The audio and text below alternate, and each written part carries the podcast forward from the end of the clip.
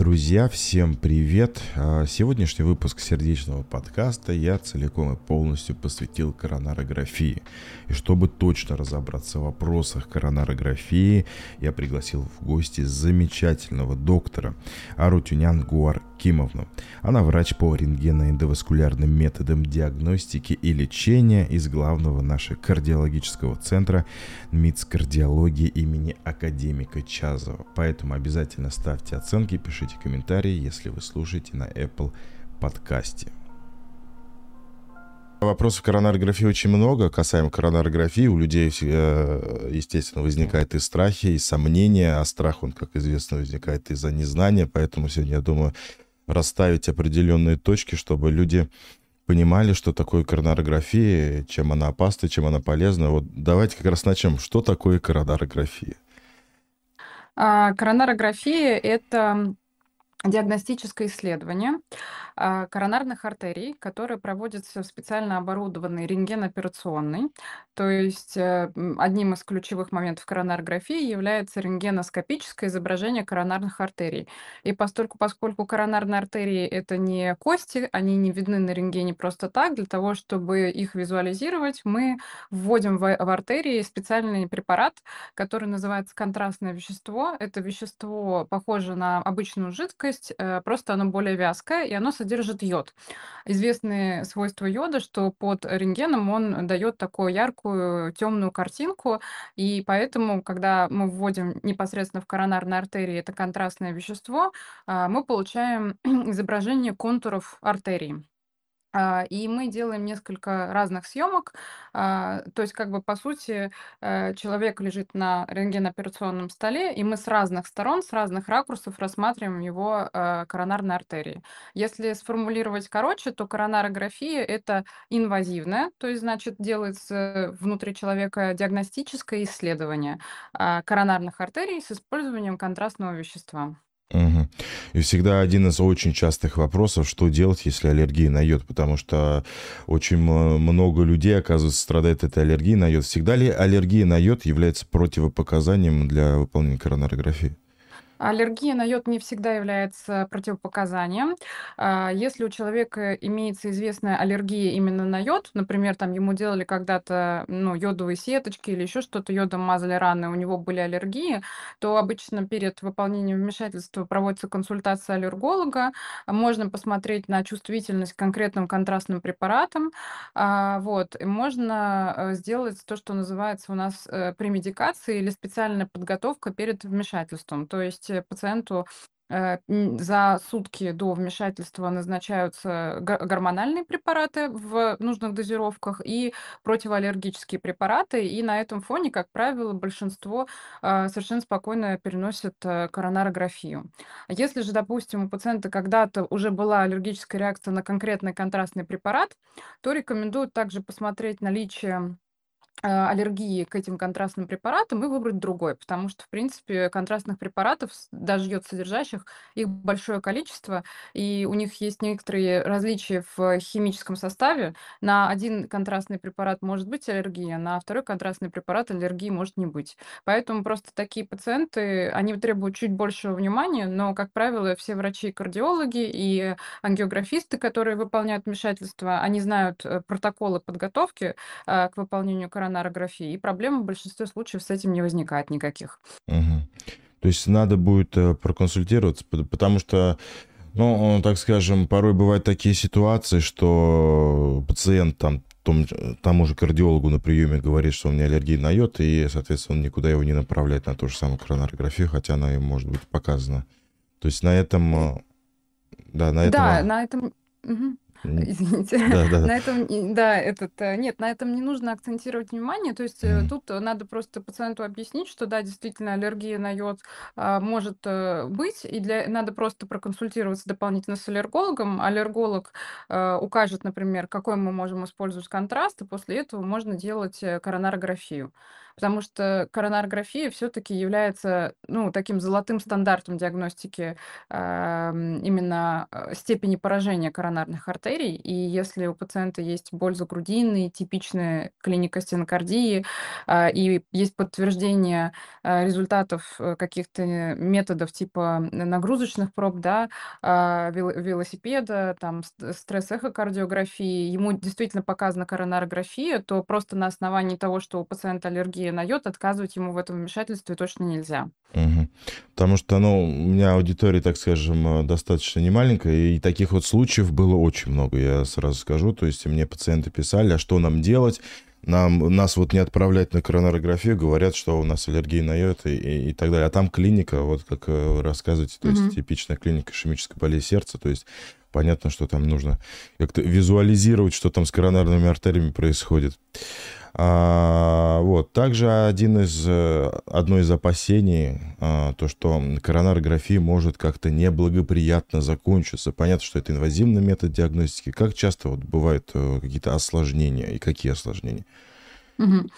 А, ну, вообще, коронарография– это очень такой сейчас рутинный, безопасный метод исследования, и частота осложнений очень низкая. То есть она обычно составляет практически меньше 1%. Это прям очень-очень низкая частота осложнений.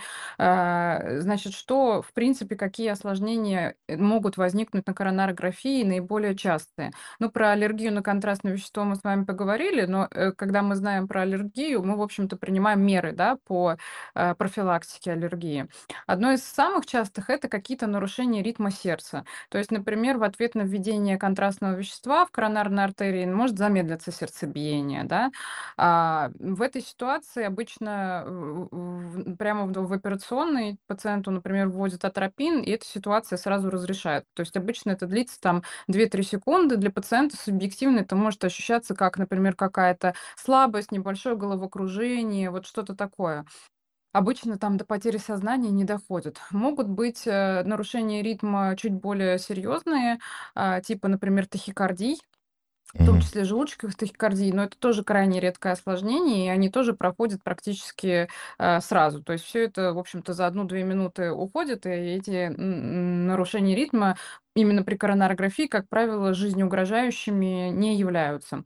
Но в большинстве случаев такие осложнения возникают, э, когда э, у нас есть какие-то технические сложности, да, допустим, ну, иногда катетер закрывает полностью просвет артерии, и опытный врач-рентген-хирург, э, он прекрасно знает э, предпосылки к возникновению таких осложнений, и он просто не допускает их возникновения. А, вот. Ну и, наверное, таким крайне-крайне редким осложнением осложнением. Может быть э, расслоение артерии, но это крайне редкое осложнение, это прям 0,01% случаев из всех, и, как правило, это не бывает на ровном месте, скорее всего, этому предшествует то, что у пациента есть какие-то, допустим, заболевания соединительной ткани, а, ну, то есть или исходно были какие-то диссекции, там, ну, то есть это, это в общем-то, такое предрасполагающее состояние.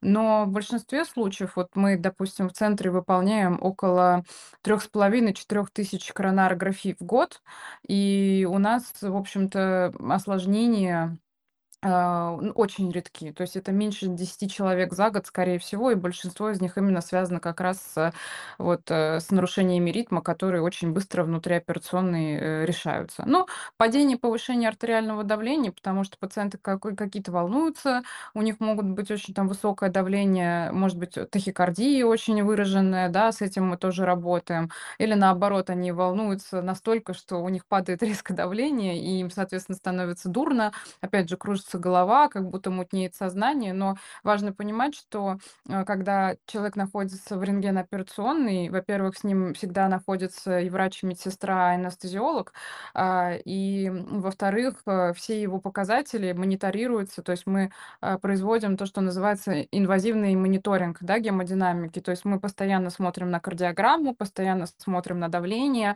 и, в общем-то, более прицельно, чем в операционной, за ним нигде особо не будут приглядывать приглядывать. Поэтому это очень безопасный метод. А, в мире выполняются сотни тысяч таких вмешательств, и как диагностический метод коронарографии уже зарекомендовал себя и как эффективный, и как безопасный метод. Угу. Спрашивают из чата, а можно или нужно принимать что-то из успокоительных перед коронарографией?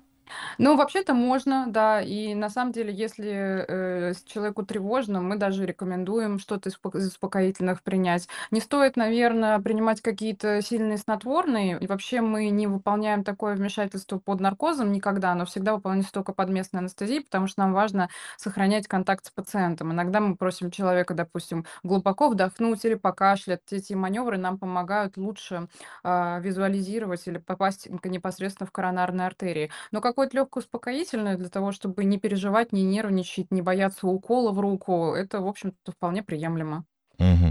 А Всегда интересовало, а вот кашель, что он дает? Потому что я хочу сказать, что в, в интернете где-то год назад, может, полтора года назад был такой мракобесный пост э, одного паблика, где говорили, чтобы предотвратить инфаркт, нужно кашлять и так далее. Там даже Американское общество кардиологов а, выпустило официальную статью, что это не поможет от инфаркта и так далее. А вот Нет, нет, нет.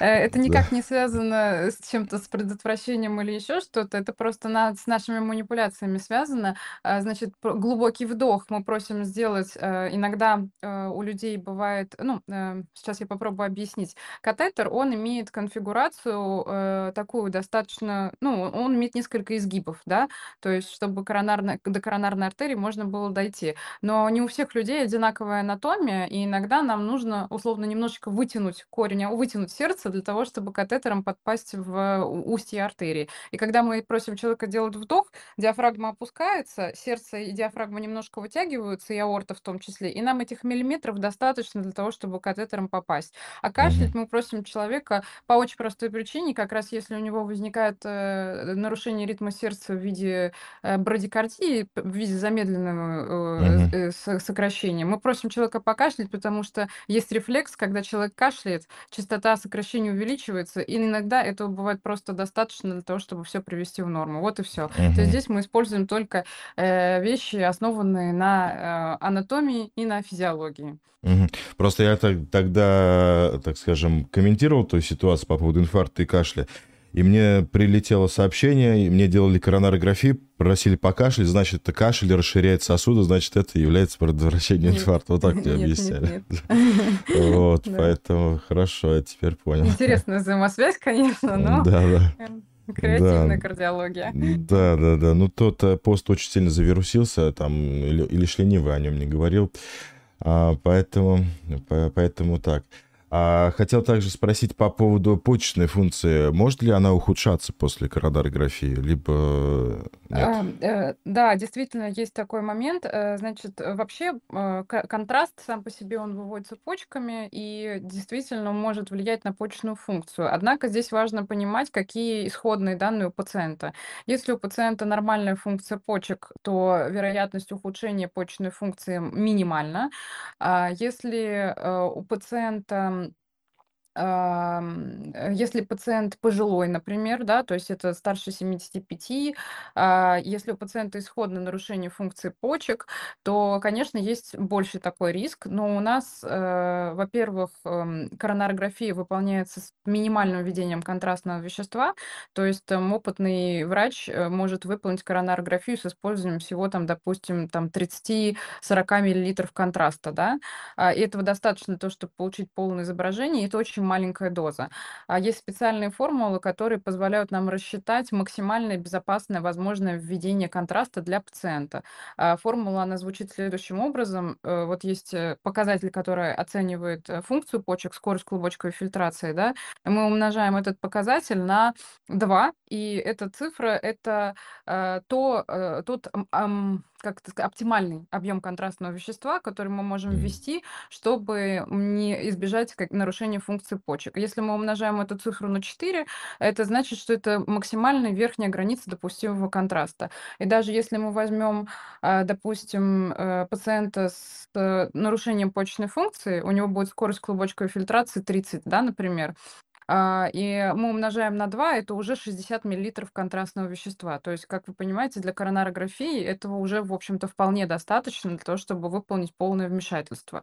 Вот. э, И у пациентов с нарушением почечной функции, у них есть, естественно, так же, как у пациентов с аллергией на контраст, есть специальные меры предосторожности, которые мы стараемся использовать перед коронарографией.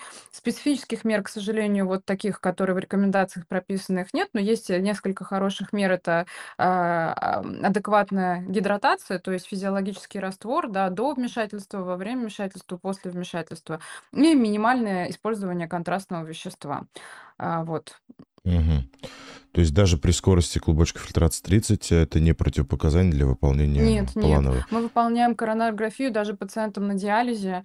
Мгм. Это очень, ну, как бы, в принципе, так как они уже находятся на гемодиализе, это вообще упрощает процесс. То есть мы просто выполняем коронарографию, и им выполняется диализ сразу после вмешательства, и никаких проблем с этим не возникает. Мгм.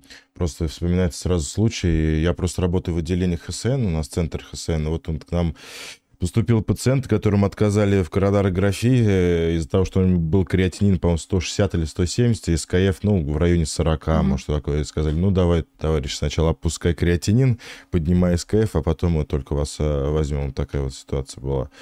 А Вот, теперь понятно, что это не, не абсолютное противопоказание. Нет, нет, абсол- не абсолютно противопоказание. Просто вот ключевым фактором э, здесь является именно объем контрастного вещества, который ты используешь, да, поэтому э, проблема может возникать на том этапе, когда вы уже делаете стентирование, потому что стентирование все-таки более сложная манипуляция, может потребовать большего контраста, но даже здесь у нас есть эм, варианты для маневра, например, там сейчас э, очень широко применяется для э, ну, для, для визуализации коронарных артерий такой метод, как внутрисосудистый ультразвук.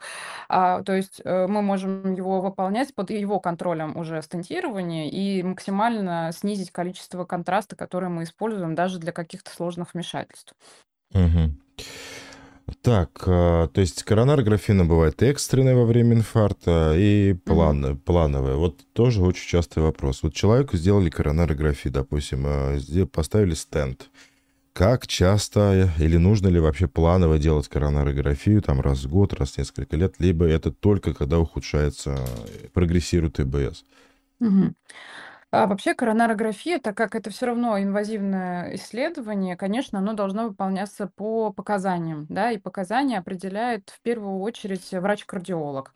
И поэтому рутинное выполнение, то есть, допустим, раз в полгода, в год, в три месяца, даже после стентирования, выполнение коронарографии не рекомендуется. То есть коронарографии прибегают как к диагностическому методу тогда, когда у пациента есть, например, снова жалобы о боли за грудиной, да, например, или у него там какая-то вдруг возникшая а, одышка появляющаяся, или это острая ситуация после стентирования, да, там в виде инфаркта, там тромбоза стента и так далее. Тогда мы прибегаем к коронарографии. Если же человека ничего не беспокоит, идет год, два, три, пять, семь, десять лет, и его, в общем-то, все окей, то повторяйте коронарографию просто так, в этом нет никакой необходимости. Мгм. Да, я, в принципе, также э, и отвечаю. Так, тут вопрос был. Коронарография не получилась на одной руке окклюзия артерии, на другой извитость. Что делать? А, смотрите, э, да, коронарографию выполняют э, несколькими доступами. А, то есть мы говорили уже, что под местной анестезией ее делают либо через руку, или через артерии руки, но есть еще опция делать коронарографию через артерии ноги.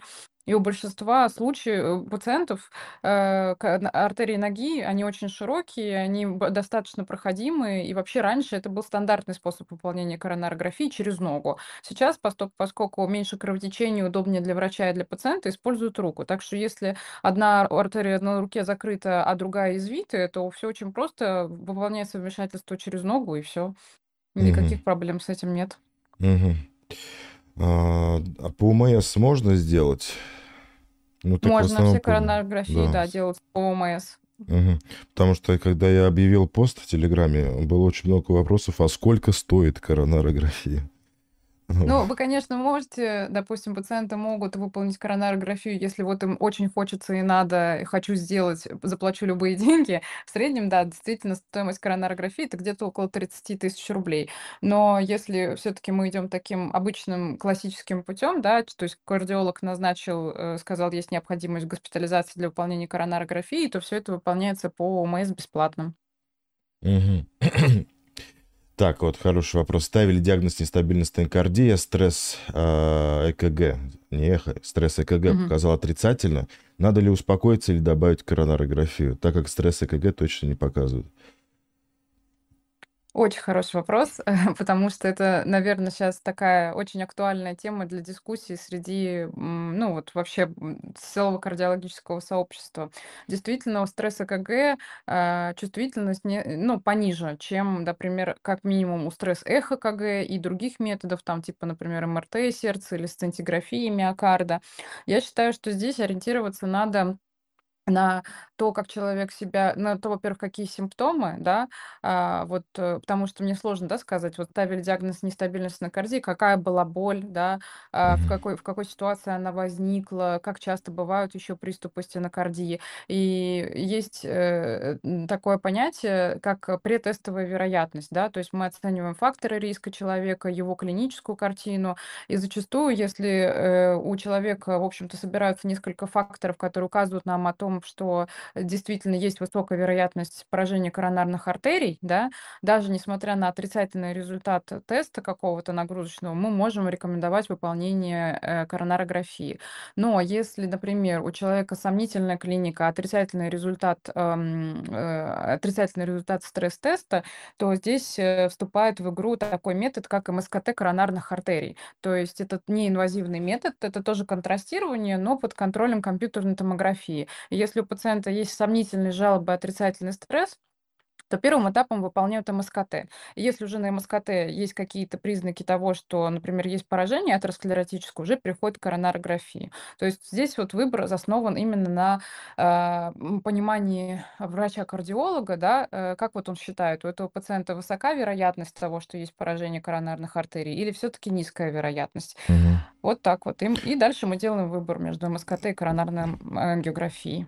Да, я от себя хочу добавить, очень важен еще портрет пациента, как говорится, фенотип, потому что, допустим, взять мужчину какого-нибудь э, курильщика с лишним весом гипертоник, это одна ситуация. Мгм. Другая ситуация, допустим, у меня вот в том же самом Инстаграме, в Телеграме очень много молодых девушек, а, которые страдают кардиофобией, и порой они ко мне там, в том числе за консультациями обращаются, там, они в 20 лет там и ВМ, и там и тредмил, и стресс-эхо, кто-то и сцинтиграфию, то есть э, ищут э, причины э, боли, дискомфорта в грудной клетке, который вот возникает чаще всего на фоне какой-то повышенной тревожности. Понятно, здесь также это играет роль именно вот портрет, портрет, значит, пациента.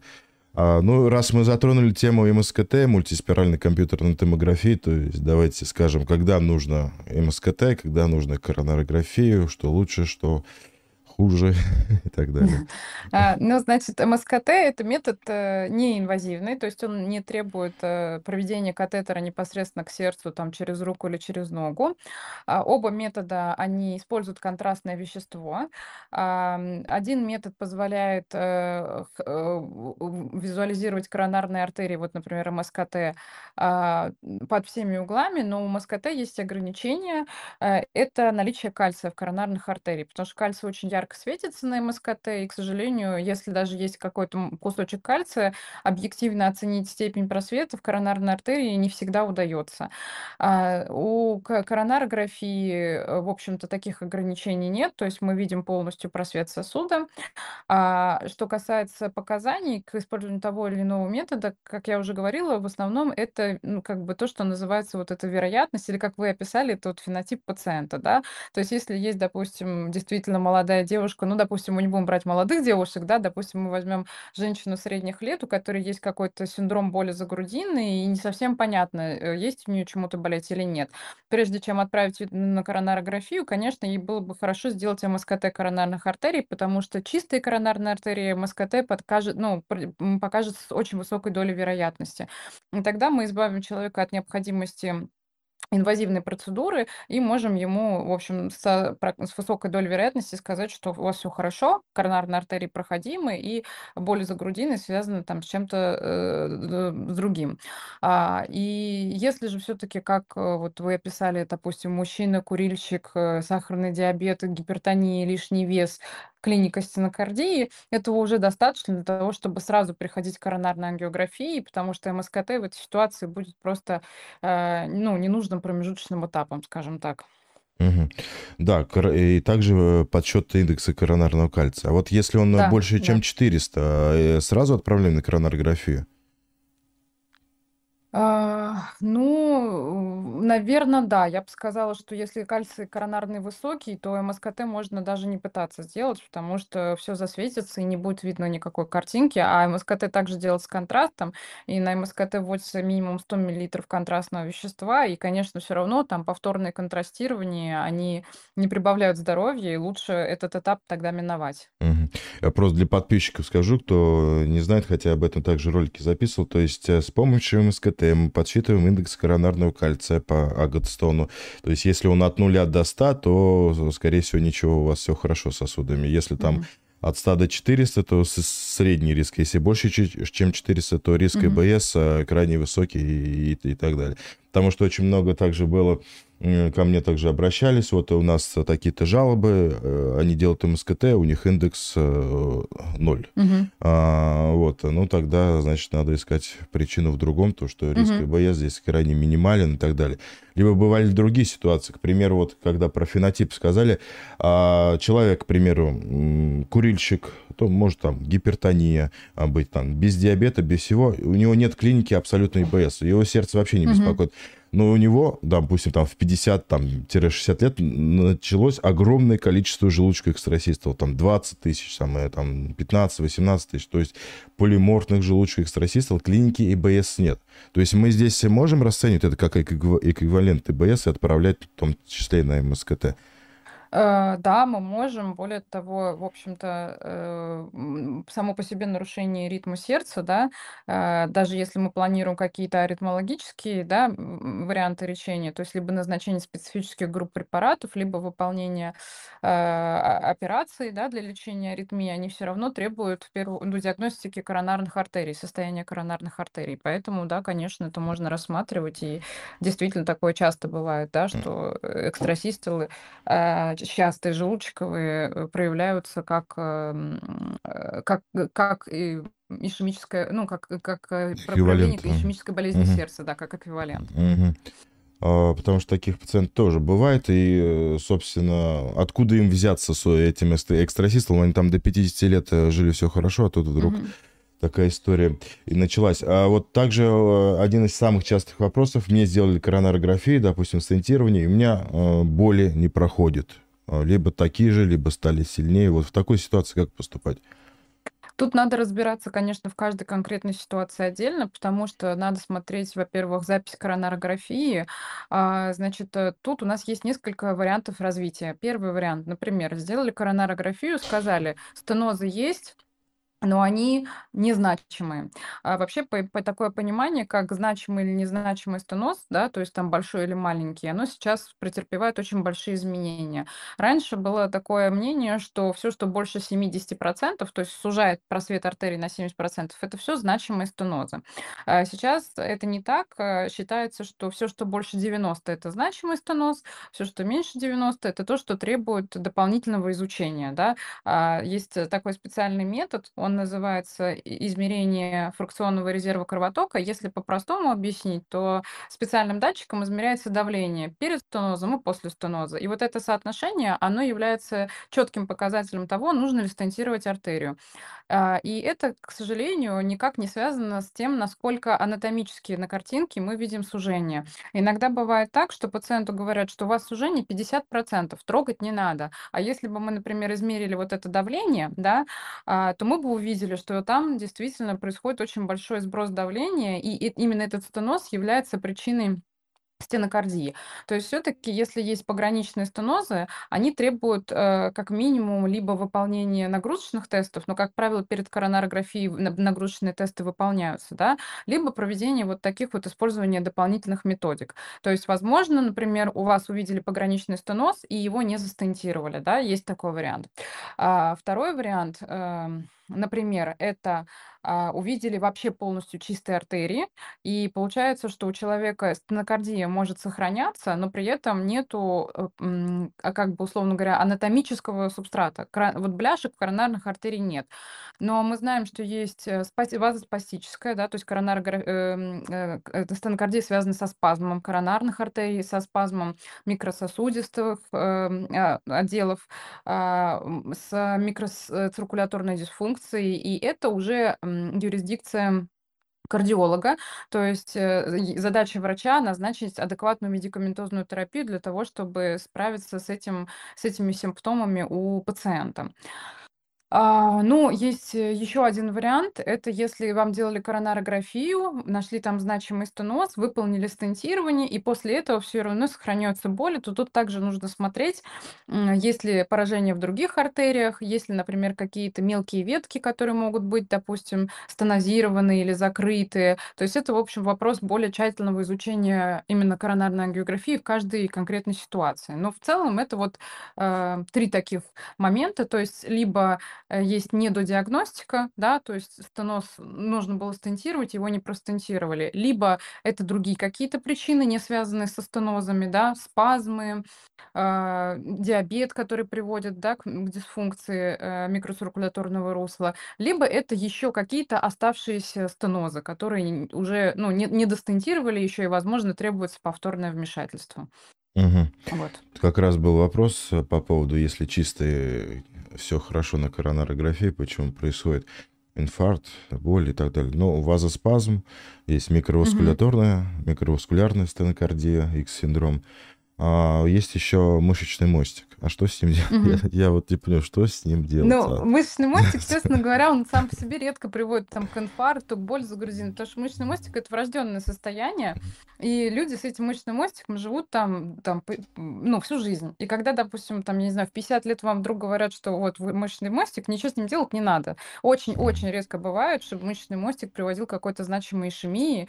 А, эндоваскулярно это не лечится, стенты в мышечный мостик не ставятся. Единственное, если действительно доказано, что с этим мышечным мостиком связано а, связана стенокардия, то есть такая опция, как хирургическое лечение, когда этот мышечный мостик просто надрезают, условно говоря, освобождая артерию. А про Мгм. спазм очень интересно, а, вот э, насчет инфаркта, да, который возникает на чистых сосудах. А, действительно, бывают такие истории. Просто у нас было, ну, две очень интересные. Как правило, это пациентки, женщины. Это для женщин очень связано. Ну, очень, очень характерно. Была одна молодая девушка со стойкими спазмами в коронарных артериях, в устьях. То есть есть постоянно спазмировались там с инфарктами, делали коронарографию, чистые сосуды, видели только этот спазм. На коронарографии спазм тоже можно увидеть, в принципе, крупных сосудов. И ей, ей например, выполнили мамар-коронарное шунтирование для того, чтобы убрать и вот эти вот ишемические симптомы. И вторая была очень интересная пациентка, как клинический случай. У нее происходили спазмы, причем спазмы настолько сильные и стойкие, что они напоминали бляшки в сосудах. И она приезжала именно с клиникой инфаркта. А, Ее брали на на стол, и вот эти бляшки, которые видели, их стентировали. То есть она к нам уже приехала на второй этап. У нее уже стояли стенты в двух артериях, и у нее опять случилась эта ситуация. Мы сделали коронарографию, сначала увидели вроде как типа, тоже бляшку а, в среднем там сегменте одной из артерий. И э, сначала рука поднялась вроде бы поставить стенд, а пока мы обсуждали, что ей делать, мы увидели, что появился спазм в другом участке этой же артерии. А, вот, для того, чтобы диагностировать эти ситуации, есть очень простая методика- это введение нитроглицерина коронарной артерии, как правило, спазм уходит, э, может быть, не сразу, но постепенно уходит. И мы вот э, выполнили этой пациентке еще ультразвук, а, посмотрели, и очень интересная картина получилась, что, во-первых, в той артерии, с которой она к нам приехала, был просто стойкий спазм, а во-вторых, те артерии, которые застентировали ранее, там действительно застентировали спазмы, то есть под стентом была абсолютно здоровая стенка сосуда. Вот, такие ситуации, конечно, бывают не очень часто, но, к сожалению, тоже бывают, делает, и помогло ей, э, собственно, избавиться от стенокардии, нормально подобранное лечение в виде э, ну, препаратов специальных, там, блокаторов кальциевых каналов. А до этого она постоянно поступала в ангиографии и постоянно подвергалась каким-то вмешательствам. Угу. Так что с чистыми сосудами и так бывает, да. Угу. А, а инвазивность заключается только в введении контрастного вещества или что-то вводится, вы говорили про катетер, то есть инвазивность это введение катетера? Это катетера, да. То есть вообще как, какие этапы выполнения коронарографии? Сначала делается местное обезболивание в месте доступа, то есть это либо рука, либо нога, но в 90% случаев везде сейчас у вас будет рука. А у большого пальца у основания делается небольшой укол, создается такая подушечка из лидокаина.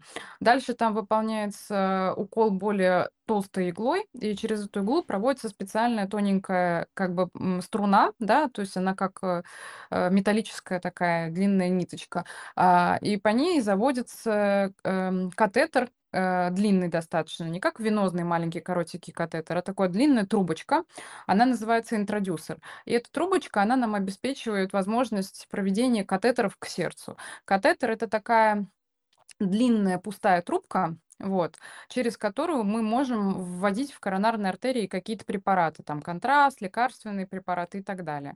И, собственно, инвазивность в этом и заключается. То есть мы через артерии руки, через артерии плеча, аорту доходим до корня аорты и дальше делаем э, съемку отдельно правой коронарной артерии и отдельно левой коронарной артерии. Мгм. Так, спрашивают, в одиннадцатом году был инфаркт, поставили стенд, но в передней нисходящей артерии во время коронарографии в то время оставлен тромб в 60%. Живу как на пороховой бочке? Знак вопроса. Нет, э, здесь нету жизни как на пороховой бочке. Здесь а, алгоритм точно такой же, как и со всеми пациентами с ишемической болезнью сердца. Если ничего не беспокоит, ничего не болит, а, то, в общем-то, все нормально. Если экстрасистолы, стенокардия, одышки и так далее, то есть э, сначала, сначала нужен визит к кардиологу. Кардиолог при необходимости назначает дополнительные тесты э, нагрузочные, да, например. Если у нас есть высокая вероятность того, что этот стеноз 60% вырос, например, до 90%, тогда мы переходим к коронарографии. Но тут э, важно, мне кажется, отметить, что э, почему-то есть э, предубеждение, что коронарография и стентирование лечат все. Без нормальной терапии медикаментозной э, это бесполезные методы и даже повышающие риск. То есть нельзя просто поставить стенд и забыть обо всем как о страшном сне. Важно очень, конечно, принимать препараты, которые назначают эм, кардиологи.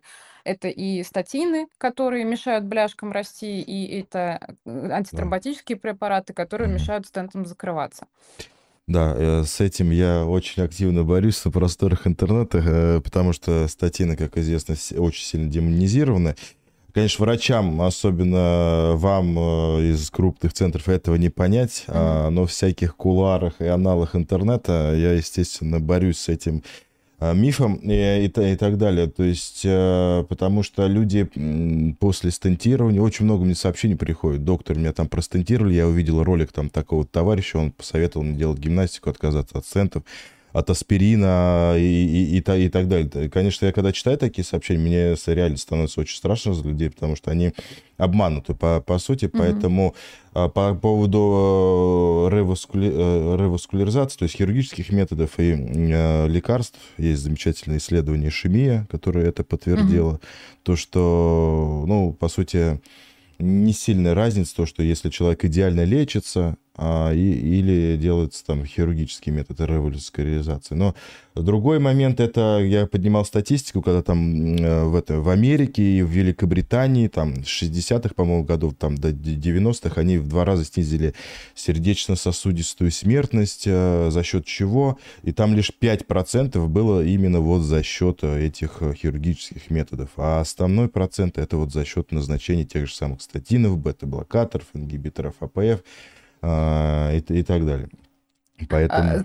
Мгм. э, Мы этот, э, мы, э, я, собственно, недавно была на конференции в Воронеже, э, как раз она была посвящена организации работы вот именно разных сфер структур здравоохранения, там стационаров, поликлиник, и наш руководитель лаборатории выступал с докладом по поводу того, что, собственно, влияет на повторные события у пациентов, то есть повторные инфаркты, какие-то повторные вмешательства. И вот, чтобы была еще более ясная и понятная для пациентов статистика, а, когда э, человек внезапно отменяет в течение первого месяца препараты, там типа аспирина, клопидогреля, то риск того, что стенд затромбируется, повышается в 36 раз. В 36 раз повышается риск того, что стенд затромбируется. А вторая по частоте причины тромбоза стента– это неправильно установленный стенд, недораскрытый стенд. И риск повышается в 13 раз. Да? Вот. И если совместить две причины, то получается, что вот какова вероятность того, что, отменив препараты, человек получит повторный инфаркт? Она колоссальная. И вот еще одна такая э, ужасающая часть статистики, что практически 20% процентов пациентов сразу после выписки из больницы прекращают прием каких-то препаратов, либо всех, либо каких-то групп. А к концу года практически половина э, пациентов не принимают эту терапию. Поэтому, а, конечно, добиться такого идеального результата, как в исследованиях, нам сложно, но, безусловно, вообще все исследования говорят о том, что если не будет такого консенсуса между э, хирургами и терапевтами в плане назначения и оптимального сопровождения, да, если пациенты не будут понимать, что препараты пить обязательно, то, конечно, мы не сможем добиться хороших результатов в лечении. То есть это Мгм. прям ой, очень критически важный момент, мне Да, кажется. я еще хочу сказать по поводу того, что кто бросает лекарства. Среди них я уверен, что есть определенный процент, который, увидев синяки на двойной антиагрегантной терапии, сразу же начинает бросать. Потому что мне таких вопросов очень много поступает. Я пью бриллинта плюс аспирин, там клопидогрел, пролуэн плюс аспирин и так далее, неважно. То есть двойная Мгм. антиагрегантная терапия, появляются синяки, боже мой, я умру и так далее. И начинают бросать эти лекарства. Я повторяю, еще раз повторяю, то, что от синяков человек не умирает. Умирает Да. человек от э, тромбоза стента, потому что когда происходит тромбоз стента, это определенный тип инфаркта миокарда, и он достаточно тяжелый, возможно, даже летальный. По- Поэтому После стентирования, еще раз повторяю, и не устану повторять, э, самостоятельно вы никакие лекарства не отменяете. Это может э, чревато быть, э, соответственно, жизнью и зд- и здоровьем. А, Вот, вопрос также хороший. Как увидеть микроваскулярную стенокардию? Очень сложно. Ну, по сути, диагноз исключения. А, да, это диагноз исключения, безусловно. Но сейчас, кстати, великие умы ломают э, голову над тем, как у- увидеть э, микроциркулярную ст- стенокардию. А вообще, эм, э, естественно, сначала делается коронарография, мы видим, что никаких поражений нету. А, э, делается, ну, это тоже редко достаточно сейчас, проба с ацетилхолином, чтобы исключить спазм, то есть вазоспастическую стенокардию, да. И в, э, сейчас, наверное, только появляются, есть такие специальные датчики, точно так же, как мы меряем давление, а они меряют эм, поток крови, который идет через вот это микрососудистое русло, и они показывают, есть или нет вот это нарушение. Но эти датчики, к сожалению, сейчас пока недоступны, не только у нас, они, в принципе, в в широком использовании пока не применяются. Вот. э, Есть вариант, конечно, можно сделать эм, МРТ э, сердца. Это метод такой достаточно чувствительный к тому, чтобы найти ишемию, да, вот, и тогда будет подтверждено, что есть какая-то проблема на уровне микроциркуляции, и ее нужно лечить препаратами, да, безусловно, но при этом нету э, поражения коронарных артерий. То есть вот, наверное, в нашей доступности сейчас это, ам, это МРТ, э, сердца, МРТ или сцинтиграфия. Вот это Мгм. такие методы более чувствительные именно к микрососудистым поражениям. Мгм. Так, применяется ли у вас оптическая когерентная томография? В каких случаях она предпочтительна внутрисосудистого ультразвука? О, интересный вопрос. Мне кажется, этот вопрос задал какой-то специалист или очень заинтересованный пациент. Да, у нас применяется... Давайте я сначала расскажу, что это такое, то это другой метод. А, Когда мы делаем коронарографию, мы получаем э, э, как бы двухмерное изображение коронарной артерии, да, и мы не всегда можем увидеть изнутри, как сосуд устроен, то есть какая бляшка с кальцием, без кальция, например, да, а насколько сильно она сужает просвет сосуда, потому что не все попадает в наш диапазон. И для того, чтобы получить более четкие данные, мы применяем такой метод, как внутрисосудистый ультразвук. Ультразвук это такая же картинка черно-белая, как и обычный ультразвук, просто это срез сосуда. Да? Оптическая когерентная томография это точно такой же метод, но он э, получает изображение среза сосуда с использованием не ультразвуковой волны, а луча.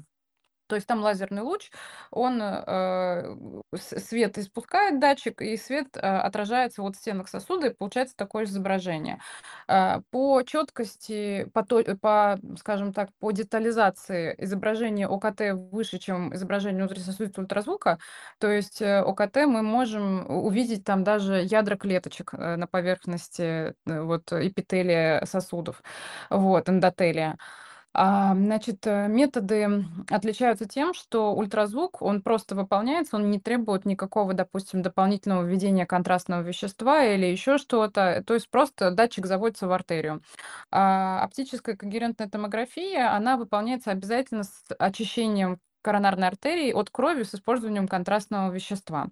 А, поэтому, когда используется ультразвук, когда используется такая история. ОКТ- это хороший метод как раз для вот, эм, э, ситуаций, которые я описала вот с, с пациенткой со спазмом, да, например.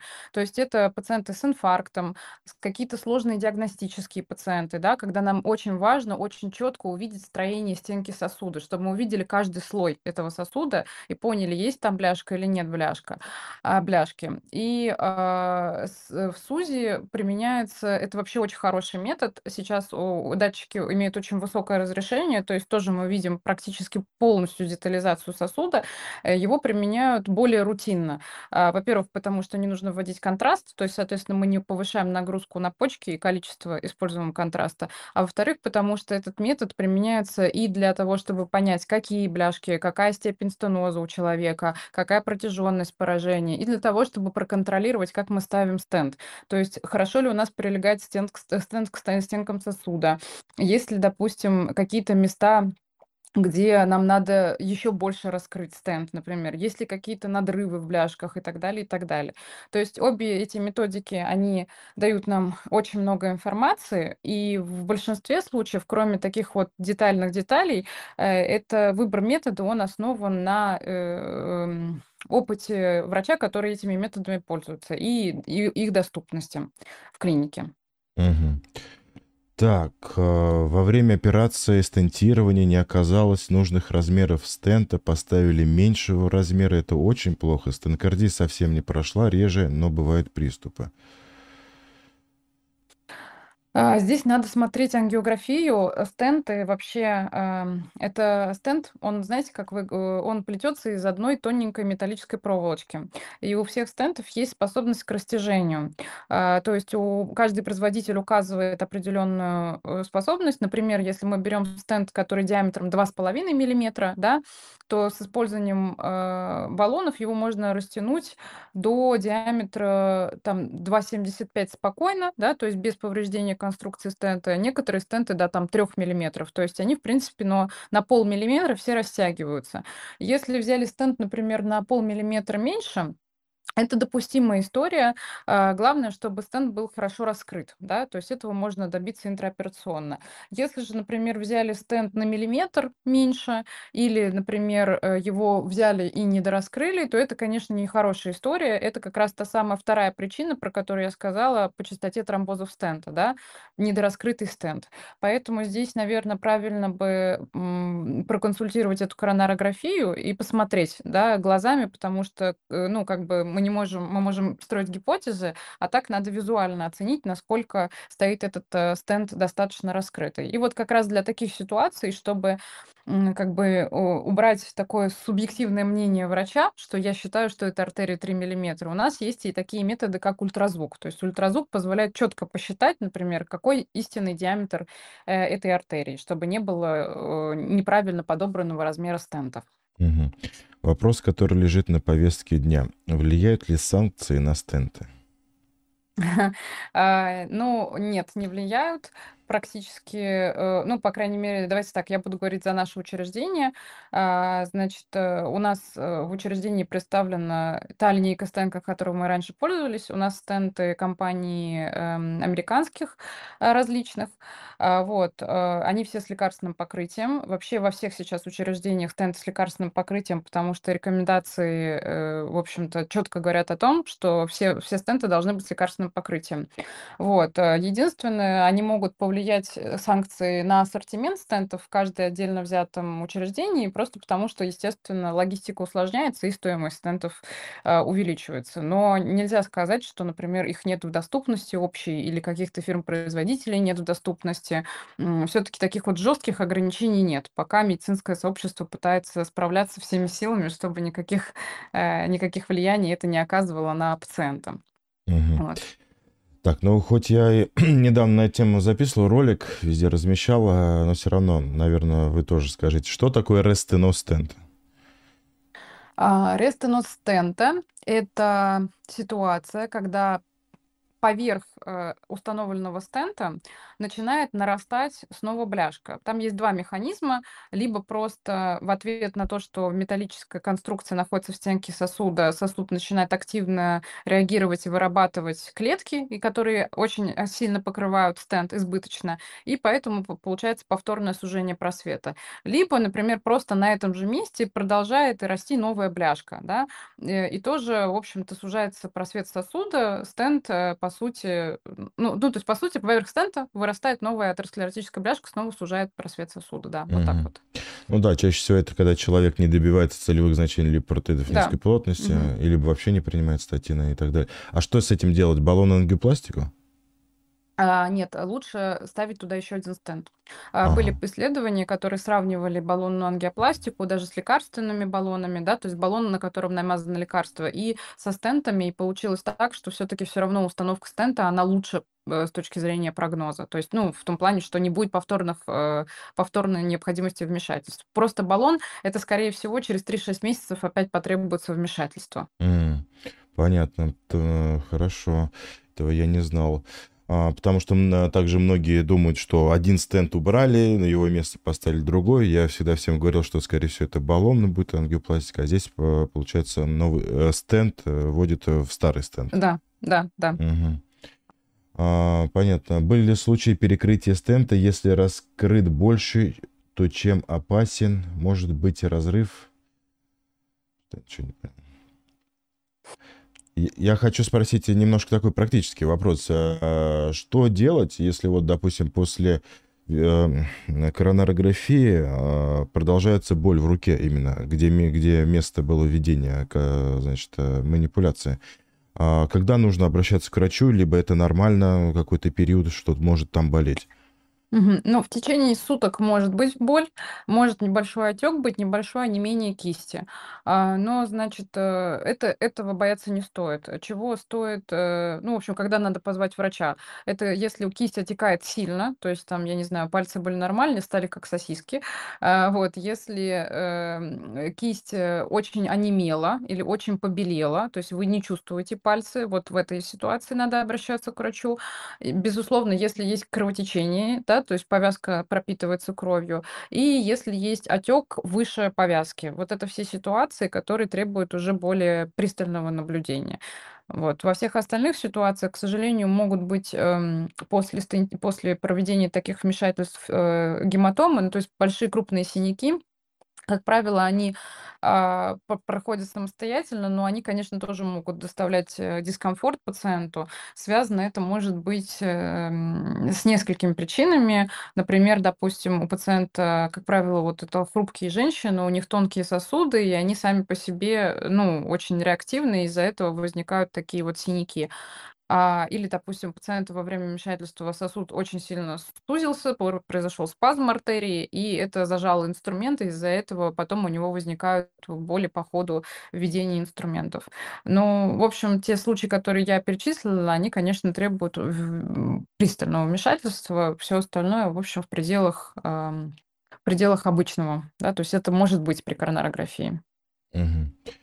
А, так, а по поводу ломких, э, хрупких сосудов, потому что многие там, иногда пациенты говорят, вот мне стенд не поставили из-за того, что у меня ломкие, хрупкие сосуды. Это что значит? Я всегда терялся в догадках. Тут э, у меня, э, э, не знаю, я думаю, что тут может быть что-то по-всякому. Может быть, скорее всего, наверное, имеют в виду, что там очень выраженный кальциноз артерий. Такое бывает, что при выраженном кальцинозе могут отказывать в стентировании, то есть бояться того, что артерия разорвется во время вмешательства. Если очень сильный кальциноз, вообще с ним действительно сложно работать. Есть также дополнительные методики, как, которые позволяют там, например, эту бляшку просверлить, как, ну, вот прям такое маленькое сверлышко, а, когда спиливается эта кальцинированная бляшка, и туда устанавливается стенд.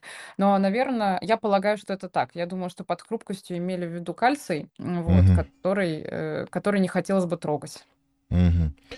Так, около левой межжелудочковой артерии 80% закрыт, над циркумфлекс 30%. Нужен ли стенд? Но тут был также вопрос касаемо, какой процент э, стеноза должен быть, чтобы установили стенд.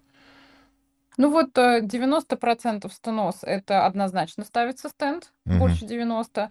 А от 50 до 90 стенд ставится в случае, если вот у нас есть э, доказанная, то, что называется доказанная ишемия. То есть это либо стресс-эхо, стресс-ЭКГ, которые дают положительный результат, либо если невозможно выполнить стресс-эхо, стресс-ЭКГ, то делается вот как раз инвазивное вот это измерение давления в коронарной артерии.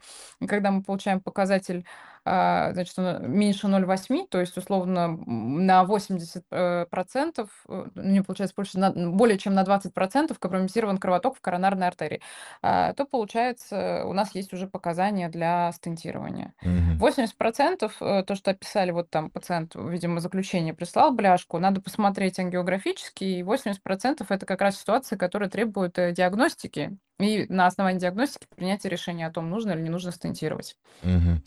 Также в начале эфира спросили по поводу, после сделали шунтирование, а нужно ли проверять эти шунты, делать шунтографию, это же также инвазивный метод. А, Да, шунтография и коронарография это практически одно и то же, просто во время шунтографии также снимают шунты, да, делают контрастирование шунтов. Рутинно также делать шунтографию не стоит, нет в этом необходимости. Шунтографию стоит делать тогда, когда появляются какие-то симптомы, одышки, тахикардии, а, опять вы плохо себя чувствуете, и тогда делается шунтография для того, чтобы посмотреть, что с шунтами. Мгм. То есть, та- то есть так, так же, как и с коронарографией. Если вас ничего не беспокоит, вы принимаете лекарства, все контролируете, липиды, э, давление, пьете кроверазжающие препараты и так далее, то это, соответственно, а, не надо, э, не, не требуется дополнительных методов. А, так, так, так, так. Нужно ли продолжать терапию лекарственными препаратами по истечению одного года после стентирования? Ну, я хочу сказать, после, после одного года после стентирования вам могут Мгм. отменить только один препарат.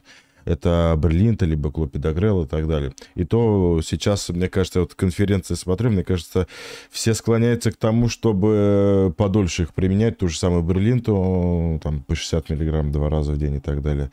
Особенно, когда есть многос... это, многососудистое поражение коронарных артерий. Ну, вот, поэтому... А все остальные лекарства применяйте. Вот еще раз повторяю, вы ничего самостоятельно не бросаете. Это доктор должен, должен оценить ваши, ваши риски, а, целесообразность, отмены и так далее. Поэтому так. А, Мне поставили стенд через руку. Теперь уже 12 лет пульс в этой руке не прощупывается, даже врачами. А, вот. Что это такое? Это нормальная ситуация после выполнения вмешательства через руку, окклюзия лучевой артерии, то есть ее закрытие. А, У нас э, ладошка кровоснабжается с двух артерий, то есть получается одна идет локтевая, одна лучевая, и они вместе здесь э, переходят друг в друга. И поэтому то, что закрылась артерия, это максимально доброкачественная ситуация, то есть пульса нет, она никому не мешает. Ладошка кровоснабжается нормально, а, ча- Часто бывают окклюзии лучевых артерий, там примерно до 10-15% случаев у всех э, пациентов. Это абсолютно нормально, пугаться этого не стоит, и делать с этим тоже ничего не надо. Мгм. А через эту артерию уже не получится сделать коронарографию, если она окклюзивная? А, К сожалению, нет, через эту же артерию коронарографию сделать не получится. И еще что важно, лучше не делать коронарографию через, например, локтевую артерию на этой же руке, да, то есть повреждать артерию, которая явля- является единственной, которая кровоснабжает ладонь. То есть если у нас закрыта артерия на одной руке, то мы просто делаем коронарографию через артерию на другой руке. Мгм. Понятно. Так, сейчас. Передайте, пожалуйста, вашей собеседнице, что она очень красивая и умная. Передаю. Спасибо. Вот. Так, какая умница, восхищаюсь вами, дорогие доктора.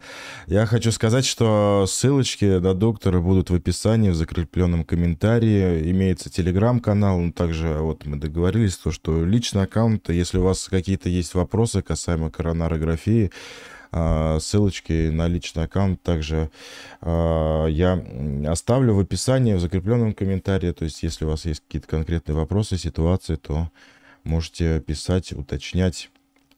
А, вот. Так, так что так. А, так. А, Боль в руке после стентирования продолжается уже полгода и а, присутствует небольшое онемение кисти пальцев. Это вариант нормы, но, как вы сказали, что такой может быть.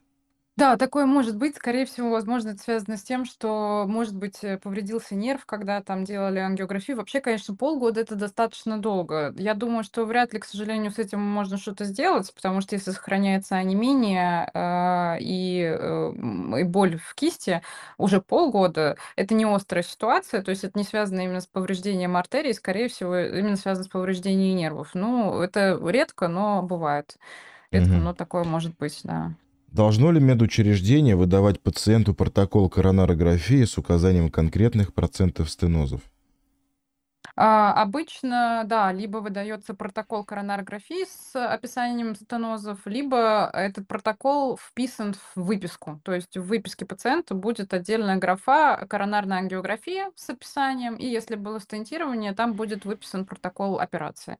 Обычно еще а, мы в нашем учреждении выдаем а, диск с записью коронарной ангиографии на руки пациенту. Мгм. Так. Что? Если фракция 45, а на другом УЗИ 57, надо ли дополнительное исследование? Ну, надо понять, где кто прав, кто виноват. Потому что я могу сказать, что и по своему опыту, что где-нибудь там в районе человек в УЗИ, УЗИ сделает, там вообще по УЗИ страшная картина. А на более экспертном аппарате, когда делают, там все хорошо и замечательно. Мгм. Вот, то есть здесь еще надо на клиническую картину смотреть человека, возможно, задать натриуретический пептид, ну, оценить вообще. Может, у вас э, 57, у вас все, хорошо, фракция, и значит, а, ничего делать не нужно. Если э, противопоказания при болезни Паркинсона, тремор рук а, может помешать? Ну, в принципе, нет. В принципе, ну, он может создать сложности, но, э, п принципиально в противопоказании, конечно, нет. Мы делали п у меня не было много таких пациентов, по-моему, всего там 2 человека, что ли, с Паркинсоном, с тремором. А, сложно, потому что регистрация ЭКГ идет, и, э, все, да, все вот эти вот, э, сигналы записываются, да, там, но в целом, в остальном, как бы коронарографию выполнить можно. Ничего, в общем-то, сложного. Мгм. Понятно. Так, ну сегодня вопросы были от подписчиков очень интересные, даже, наверное, интереснее, чем я задавал. Поэтому- Гуар Кимовна, я вас э, сердечно благодарю, что вы согласились на эфир. Я думаю, мы расставили много точек над «и», дали понять э, подписчикам, а, которые будут смотреть, которые будут смотреть, том числе много информации, полезной информации. Поэтому спасибо вам огромное, что пришли. Спасибо вам, Томас, большое. Вот, Вы так- делаете очень большое дело, объясняя пациентам, э, как, как себя надо вести и на что обращать внимание. Это прям очень здорово, очень Да. здорово. Спасибо большое. Так что также подписывайтесь на телеграм-канал. Я оставлю ссылочки, все там много полезной информации. Поэтому, Гуар Кимовна, э, желаю вам крепкого здоровья, э, чтобы Спасибо. все было замечательно. А, Вот, поэтому спасибо. Я думаю, мы будем на связи. Все, Да, всем конечно. спасибо. Все, всем пока. До свидания.